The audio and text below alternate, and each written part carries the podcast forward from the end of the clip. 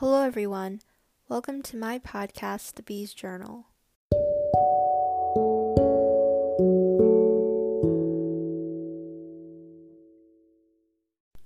Hey, guys.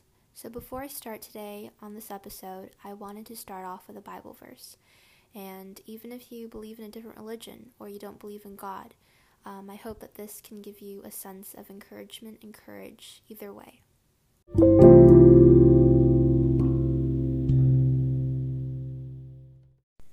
Today's Bible verse comes from Psalm 46 to 1.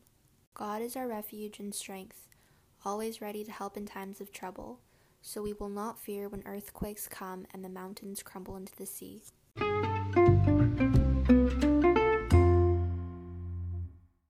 So, in today's episode, I will be reading to you a story that I wrote yesterday, and this story was a project that I decided to do last minute.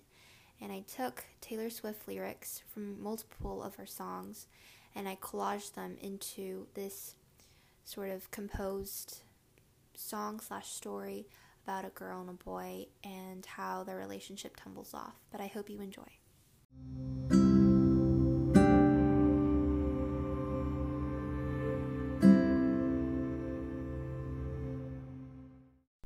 Looking at it now, I think about summer, all the beautiful times. Your sweet smile, the salt air and the rust on your door, your back beneath the sun. I miss your tan skin, wishing I could write my name on it. But I can see you were lost as you sipped away the memory like a bottle of wine.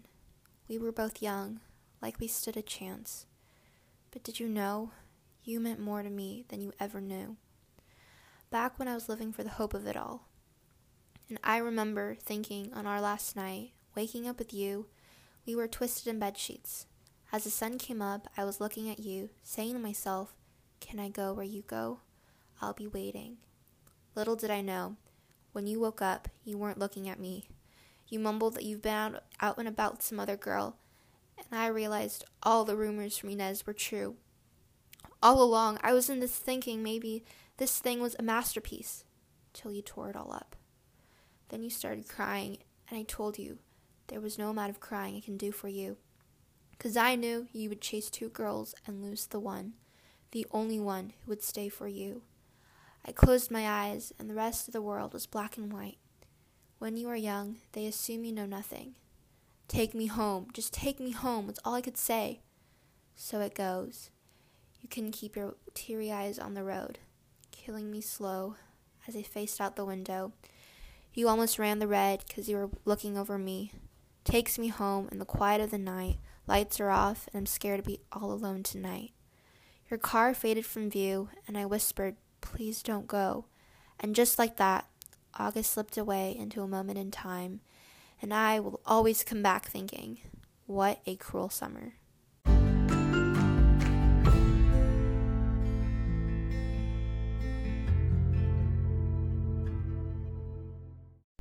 I hope that this little story was enjoying and fun to you as it was for me when I wrote it.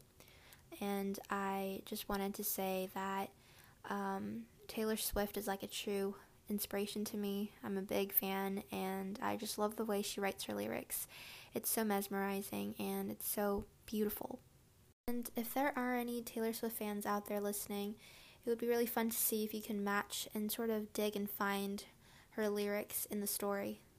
Fun story. After I wrote this, I actually took the courage to copy it and paste it and DM it to Taylor Swift.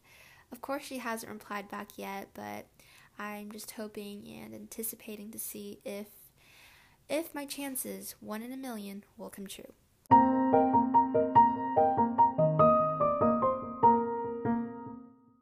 Thank you so much again for listening to my first episode on this podcast.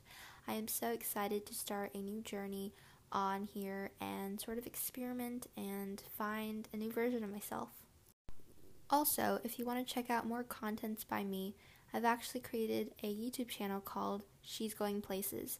And it's just a channel where I vlog things that I enjoy in life. And I hope that maybe if you want, you can support me there too. I'll leave the link in the description of my podcast.